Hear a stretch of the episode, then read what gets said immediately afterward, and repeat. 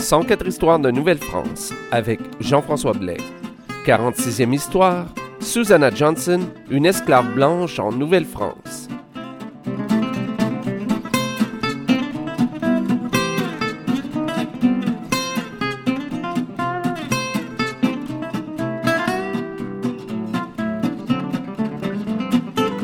Alors bonjour à toutes et à tous et bienvenue à cette 46e histoire de Nouvelle-France.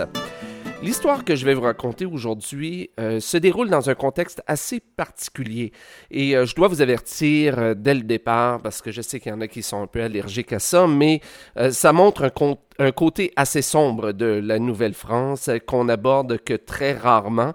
c'est-à-dire l'esclavage en Nouvelle-France. Bon, il est vrai que depuis quelques années, on ose euh, maintenant en parler. On parle, euh, il y a eu des très belles expositions dans des musées, il y a eu des livres qui ont été écrits sur le sujet, euh, mais quand même, à côté de la grande quantité de, livres qui sont écrits sur l'histoire de la Nouvelle-France, eh bien, on en fait quand même qu'une qu'une petite partie, qu'on n'en parle que très peu, parce qu'on sent qu'il y a quand même encore un malaise à parler de tout ça. il y a plusieurs personnes qui tentent encore d'en diminuer l'importance en parlant, par exemple, d'un esclavage à caractère humain. Et oui, ça a été véritablement dit. Euh, mais personnellement, je dois vous dire que non, je pense qu'il n'y a pas d'esclavage à caractère humain. Mais en fait, tout ça pour dire que quand même, heureusement, aujourd'hui, peu de gens tentent de nier le fait euh, qu'on ait eu des esclaves ici aussi euh, en Nouvelle-France, et ce jusqu'à la fin de la Nouvelle-France. En fait, l'esclavage a été aboli par le régime anglais. Mais euh, on parle donc d'esclavage maintenant, on en parle quand on parle des Noirs qui étaient ici, on en parle avec euh, les Amérindiens, mais on ne parle jamais, ou en fait si peu, en fait, dans les livres français, que autant dire qu'on n'en parle jamais, on ne parle jamais de l'esclavage des Blancs ici en Nouvelle-France. Et oui, il y en a eu. C'est-à-dire, il y a des colons anglais qui étaient pris euh, comme prisonniers par les Amérindiens et étaient ramenés jusqu'ici et ils étaient revendus aux Français. Donc, c'est arrivé. Et l'histoire que je vais vous raconter aujourd'hui, c'est l'histoire d'une de ces personnes à qui c'est arrivé, Susanna Johnson, qui était une habitante de la Nouvelle-Angleterre, qui a été enlevée avec sa famille et ramenée près de Sorel, au village à de Saint-François. Euh, elle est devenue tout d'abord l'esclave d'un Abénaki euh, avant d'être vendue, euh, comme presque tous les membres de sa famille, à Montréal, à des Français. Et l'histoire, en fait, je vous raconte l'histoire de Susanna Johnson, mais elle n'est pas unique. et puis, de toute façon, l'histoire de ces prisonniers anglais n'est pas nouvelle quand même. On en parle depuis longtemps. On dit que, oui, on, on le dit que des Anglais étaient prisonniers des Abénakis. Mais si les historiens et les commentateurs de l'histoire parlent volontiers d'esclavage quand il s'agit des Amérindiens ou des Noirs, euh, ils en parlent jamais quand il s'agit des néo-anglais, des gens de la Nouvelle-Angleterre. En fait, on, parle plutôt de captivité. On ne dit pas qu'ils étaient esclaves, on disait qu'ils étaient des captifs. Mais en lisant les textes d'époque, parce que quand même, ça fait plusieurs mois que je travaille sur, euh, sur cette histoire, et je dois vous avouer qu'en lisant les textes, on se rend compte que le sort réservé en Nouvelle-France aux Amérindiens esclaves, aux Noirs esclaves et aux néo-anglais euh, soi-disant captifs, ben leur sort était finalement très semblable. Et euh, en fait, en dernière partie d'émission, je vais vous dire pourquoi. Euh, je pense qu'il est important de ne pas avoir peur des mots et pourquoi je crois que Susanna Johnson, sa famille et en fait tous les soi-disant captifs de la Nouvelle-Angleterre en Nouvelle-France étaient à toute fin pratique des esclaves en Nouvelle-France.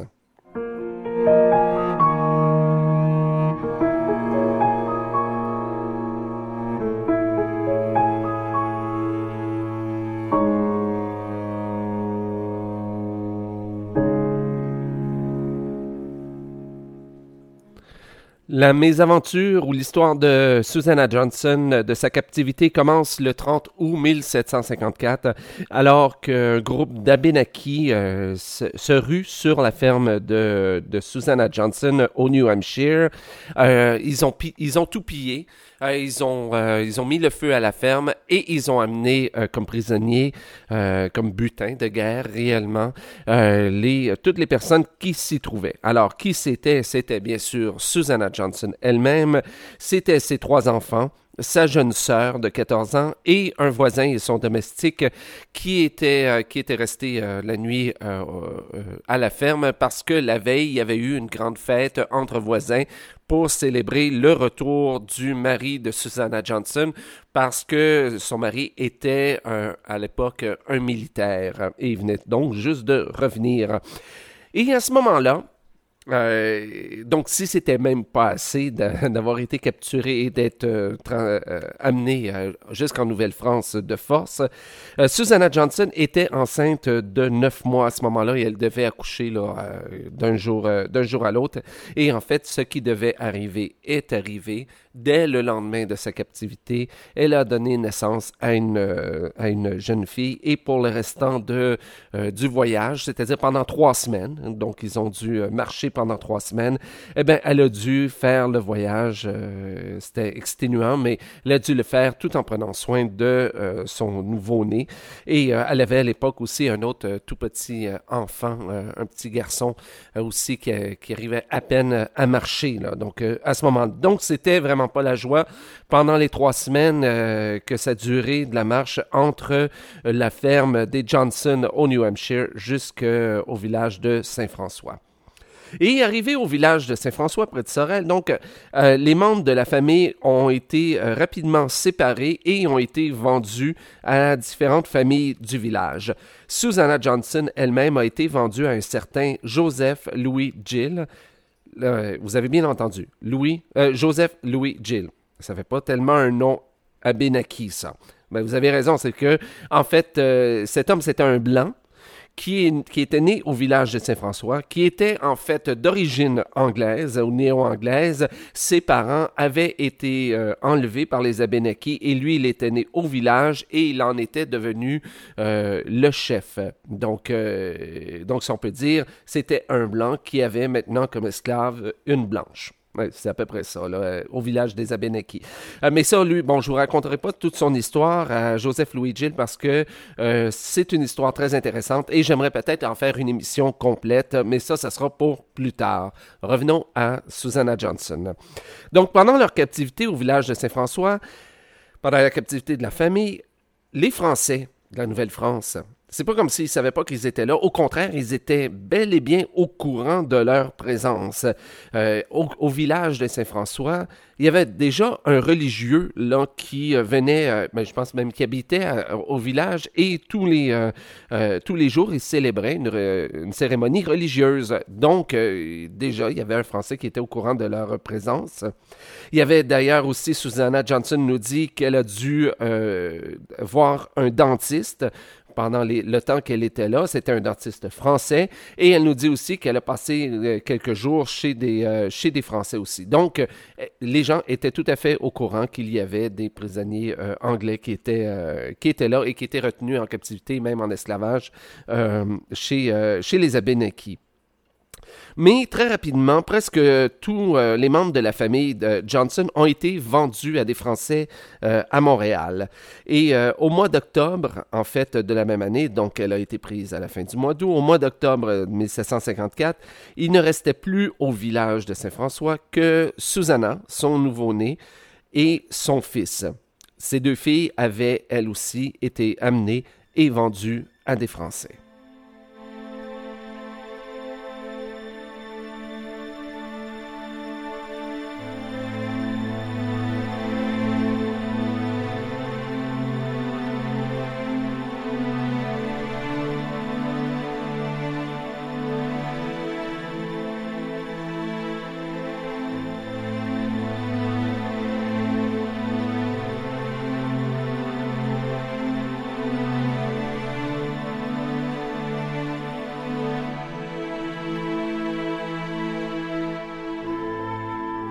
Un jour, Susanna Johnson a reçu une lettre de son mari qui était à Montréal et qui euh, lui disait euh, qu'il l'encourageait a tenté de convaincre son maître euh, de l'amener à Montréal et de la vendre elle aussi, ainsi que la toute petite fille, son bambin, à quelqu'un à Montréal. Alors, elle est donc allée voir son maître qui a accepté, qui l'a amené à Montréal et ainsi qu'il l'a vendu.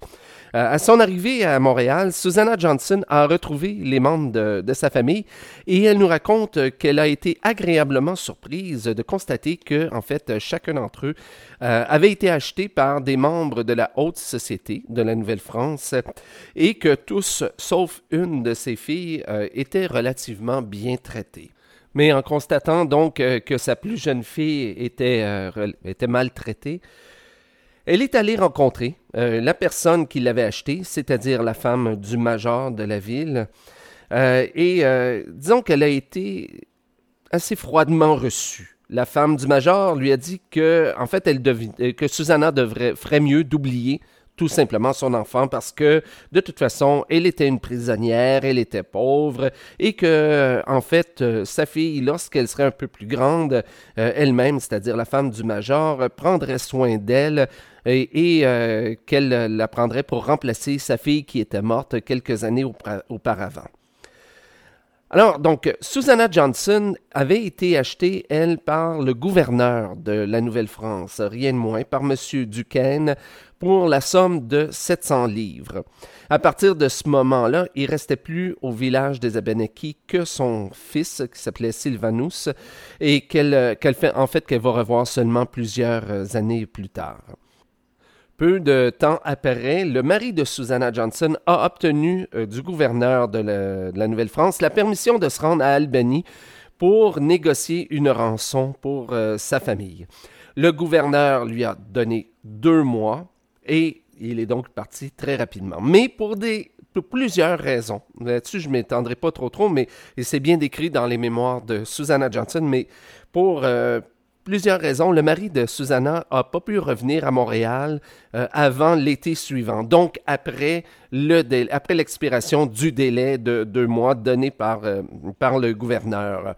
Malheureusement pour Susanna et sa famille, ça tombait à un très mauvais moment d'être en retard pour une rançon parce qu'il y avait eu un changement de garde entre-temps euh, en Nouvelle-France. Le euh, Vaudreuil était venu succéder à Duquesne au titre euh, de, de, gouverneur de la Nouvelle-France et Vaudreuil ne voulait rien entendre aux excuses de M. Johnson concernant son retard.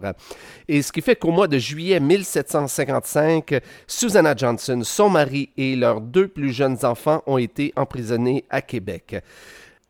Susanna, son mari ses deux enfants, ses deux plus jeunes enfants, sont restés en prison euh, à Québec pendant deux ans.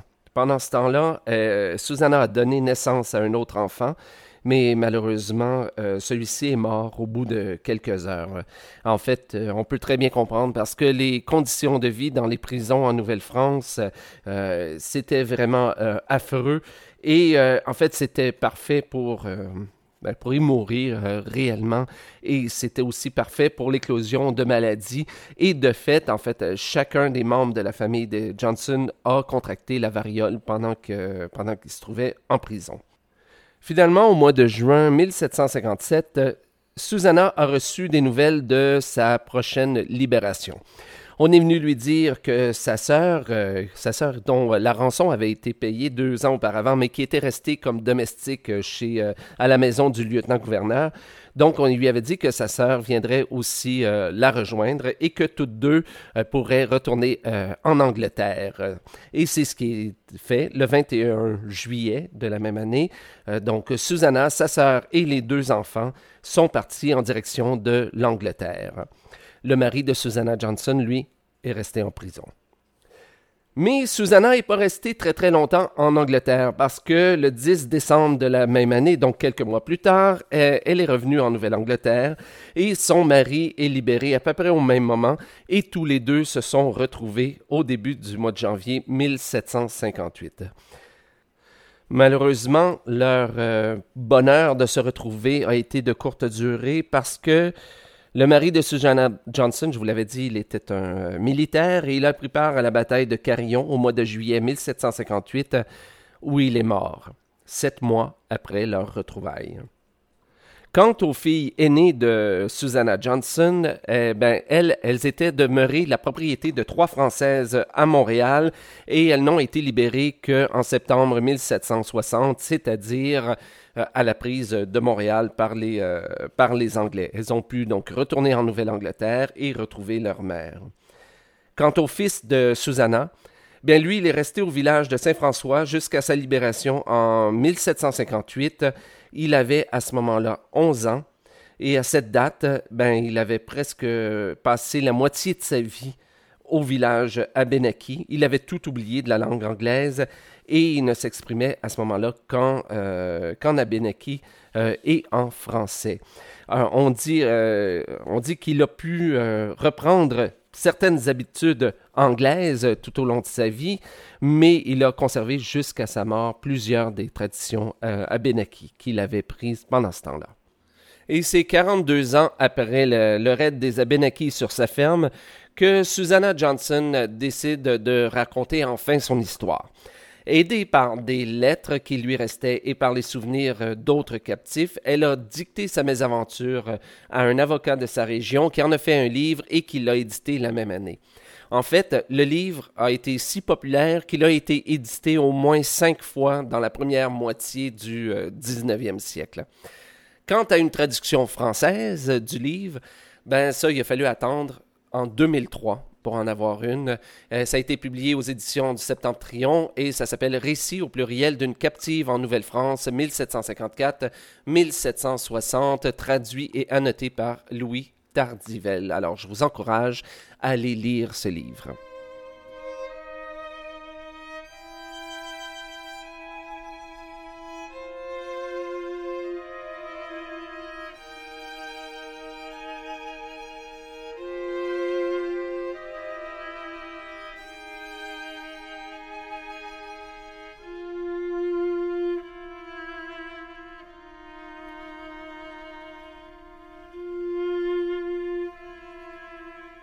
Alors, j'aimerais revenir, euh, comme je vous l'avais promis en début d'émission, sur les, la question des termes à utiliser. Quand on parle des Anglais capturés par les Abénakis et revenus euh, et revendus aux Français, euh, parce que je vous rappelle, ce que je disais en début d'émission, c'est que quand on parle des Noirs, quand on parle des Amérindiens, on utilise volontiers le terme esclave, mais quand on parle des Anglais, eh ben, on utilise presque exclusivement le mot captif, comme si on tentait de se donner une bonne conscience en utilisant un autre mot que esclave quand on parle d'eux. Alors, ben, tout d'abord, je dois vous dire que l'histoire de Susanna Johnson est pas unique. Il y en a eu beaucoup d'anglophones qui sont venus, euh, pas qui sont venus, en fait, qui ont été traînés jusqu'ici. Et il y a des historiens euh, du 19e siècle et du 20e siècle qui, euh, qui ont même prétendu que de cette façon, ça a même amené une plus grande, ça grandit la population de la Nouvelle-France. Et dans ce sens-là, les Abénakis ont fait, ont rendu service aux gens de la Nouvelle-France en amenant de force ces gens qui euh, sont restés euh, ici. Alors donc, euh, alors qu'est-ce qu'on devrait dire? Captif ou esclave ben, je dois vous dire, je ne sais pas si présentement il y a une, définition juridique des, des, deux qui nous permettrait de véritablement décider euh, s'ils étaient simplement captifs euh, ou esclaves. Mais euh, je suis allé voir dans les, dans les dictionnaires d'époque et jusqu'au 19e siècle. Et en gros, voici ce qu'on dit. quand on parle de captif, on dit qu'il a été fait esclave à la guerre. Alors voilà, c'est déjà ou bon le dictionnaire euh, de la euh, l'Académie française va un peu plus loin, un peu plus tard, disant euh, et dit captif, c'est dit de toutes sortes de prisonniers ou tenir dans une contrainte, dans une extrême suggestion. Donc ils, ils sont sujets de quelqu'un. Généralement, on est sujet d'un maître. Et si on va voir à esclave, ce qu'on dit, eh bien on dit celui, celle qui est en servitude et sous la puissance absolue d'un maître. Alors ça ici, ces deux définitions que je vous sors, ce sont des définitions du euh, dictionnaire euh, de l'Académie française de 1765 et euh, c'est à peu près la même chose dans tous les autres dictionnaires jusqu'au littré aussi au 19e siècle. Donc les deux définitions se ressemblent beaucoup en fait. Et à ce point-là, on pourrait donc dire esclave ou captif, effectivement, ça pourrait être bien tous les deux, mais tout en comprenant que captif n'est pas uniquement prisonnier, c'est euh, aussi quelqu'un qui est fait esclave à la guerre. Et soit dit en passant, euh, quand Susanna Johnson parle des autres prisonniers qu'elle rencontre, elle parle dans certains cas de captifs, mais dans d'autres cas d'otages. Et dans ce cas-là, ben, là, on peut peut-être euh, moins parler d'esclaves à ce moment-là, mais quand elle parle d'elle et de sa famille, elle parle toujours de captivité et de captifs. Donc, euh, et puis, euh, mais en fait, faut se poser aussi la question quand on lit tout ça et qu'on en parle. Qu'est-ce que l'esclavage, en fait? Bien, pour moi, je vais vous dire vraiment pour moi, L'esclavage, c'est être privé de liberté et vendu comme une marchandise. Et en fait, on l'a vu dans l'histoire que je vous ai racontée euh, très succinctement, euh, ben, elle a été vendue. Elle a été vendue à Duquesne pour 700 livres, on l'a exactement, son, euh, et elle le dit de cette façon dans, dans son témoignage, elle a été vendue. Et on a d'autres témoignages, je vous l'ai dit qu'elle n'était pas seule. On a plusieurs témoignages qui montrent que des Anglais avaient été capturés et avaient été vendus à des Français pour des travaux parce qu'il y avait un manque de main-d'œuvre ici en Nouvelle-France. Alors, ça, ça pourrait être peut-être le sujet d'une autre histoire, un autre moment donné, si vous voulez bien, mais on en a, euh, et je vous invite à aller voir la bibliographie dans, sur le site Internet de l'émission. Vous allez voir euh, plusieurs autres euh, témoignages là-dessus. Mais encore plus, si on va encore plus loin, je vous rappelle que la fille de Susanna, une des filles de Susanna Johnson, avait été achetée par la femme du major de la ville de Montréal dans le but de remplacer la fille décédée de celle-ci. Alors, véritablement, je pense qu'à ce moment-là, on ne peut plus parler de liberté, ni... Euh, ben, on a acheté finalement la, fille de Susanna Johnson euh, pour une utilité bien particulière. Et puis, je vous rappelle aussi qu'il y, avait un système bien érigé qui était en place, euh, où on savait qu'on pouvait acheter des, des, esclaves ou des captifs, appelez-le comme vous voulez, anglais aux, aux. Donc, il y avait véritablement un système économique par rapport à ça. Alors voilà donc les premières raisons pour lesquelles euh, je parle plus volontiers d'esclaves, quoi qu'on peut aussi utiliser effectivement captifs. Mais euh, il y a plus que ça. C'est que quand j'ai fait la recherche pour cette émission, euh, j'ai lu beaucoup, beaucoup de textes et beaucoup d'avis sur le sujet. Et il y a des gens qui disent que les Anglais qui étaient ici n'étaient pas des esclaves parce qu'ils étaient, en guillemets, bien traités. Euh, et je vous rappelle, comme je vous disais au début de, l'émission, il y a même un historien que je n'aimerais pas qui a parlé d'un esclavage à caractère humain qui était pratiqué ici euh, en Nouvelle-France. Mais vous savez, il faut se rappeler que les esclaves, ou les captifs, comme vous voulez, ça coûte cher. Ou ça coûtait cher, je préfère dire. Euh, on en prenait donc soin. c'est vrai que étaient, les esclaves étaient perçus comme du bétail, comme une marchandise. Mais encore aujourd'hui, on prend soin de notre bétail parce que ça coûte cher non seulement à acheter, mais ça coûte cher aussi à entretenir. Il faut les nourrir, ces gens-là, ou ce bétail, peu importe. Alors, et ça, ça a été vrai de toutes les époques. Mais euh, il semble aussi, de toutes les époques, y avoir eu une grande différence entre le traitement des esclaves en campagne et celui euh, en ville. Et euh, semble-t-il, je ne sais pas trop pourquoi, mais on traitait mieux les esclaves en ville qu'en campagne. Or, la grande majorité des esclaves noirs, euh, amérindiens ou, euh, blancs euh, en Nouvelle-France se retrouvaient en ville. D'autres personnes ont dit que ce n'étaient pas des esclaves parce que ils faisaient partie de la famille. On les comptait dans la famille, que ce soit même chez les Amérindiens ou que ce soit chez les Blancs. Mais encore là, il faut faire attention aux mots parce que le mot famille ne voulait pas dire la même chose à l'époque qu'il veut dire aujourd'hui. Et là, je vais vous citer le dictionnaire littré du 19e euh, siècle, mais c'est la même chose qui se trouve avant dans les autres dictionnaires euh, que j'ai consultés 17e et 18e siècle. Donc, euh, dans le dictionnaire littré, le sens moderne du mot famille, c'est-à-dire l'ensemble des personnes d'un même sang, comme père, mère, frère, enfant, etc., ça arrive en troisième définition. En deuxième définition, on trouve plutôt celle-ci, et je cite il se dit de toutes les personnes, parents ou non, maîtres ou serviteurs qui vivent sous le même toit. Maîtres ou serviteurs qui vivent sous le même toit. Donc, en lisant des textes de cette époque, ce n'est pas parce que on accueille un esclave ou un captif dans sa famille qui n'en est pas moins euh, du bétail ou encore un meuble. Et finalement, dernier argument que j'aimerais aborder de gens qui disent que les Anglais n'étaient pas des esclaves ici en Nouvelle-France, c'est qu'on a dit que euh, plusieurs captifs, après avoir obtenu leur liberté, auraient décidé de rester ici en Nouvelle-France parce qu'ils aimaient le climat, euh, parce qu'ils avaient été bien traités, parce qu'ils aimaient les traditions françaises. J'ai lu vraiment toutes sortes euh, d'arguments par rapport à ça, autant au 19e siècle qu'au 20e siècle par rapport à ça.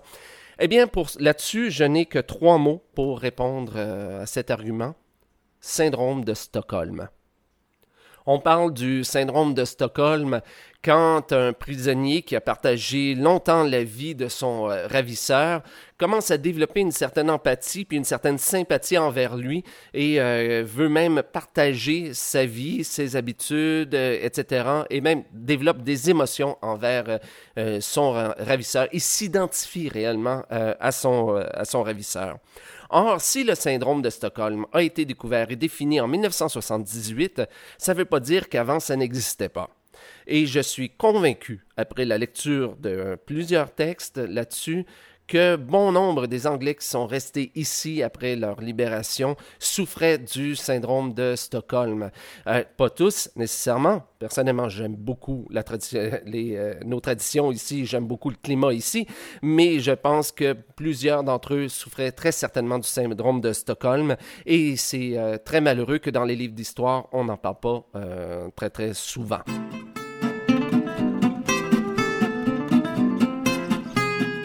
Et c'est ce qui m'a fait à cette 46e histoire de Nouvelle-France.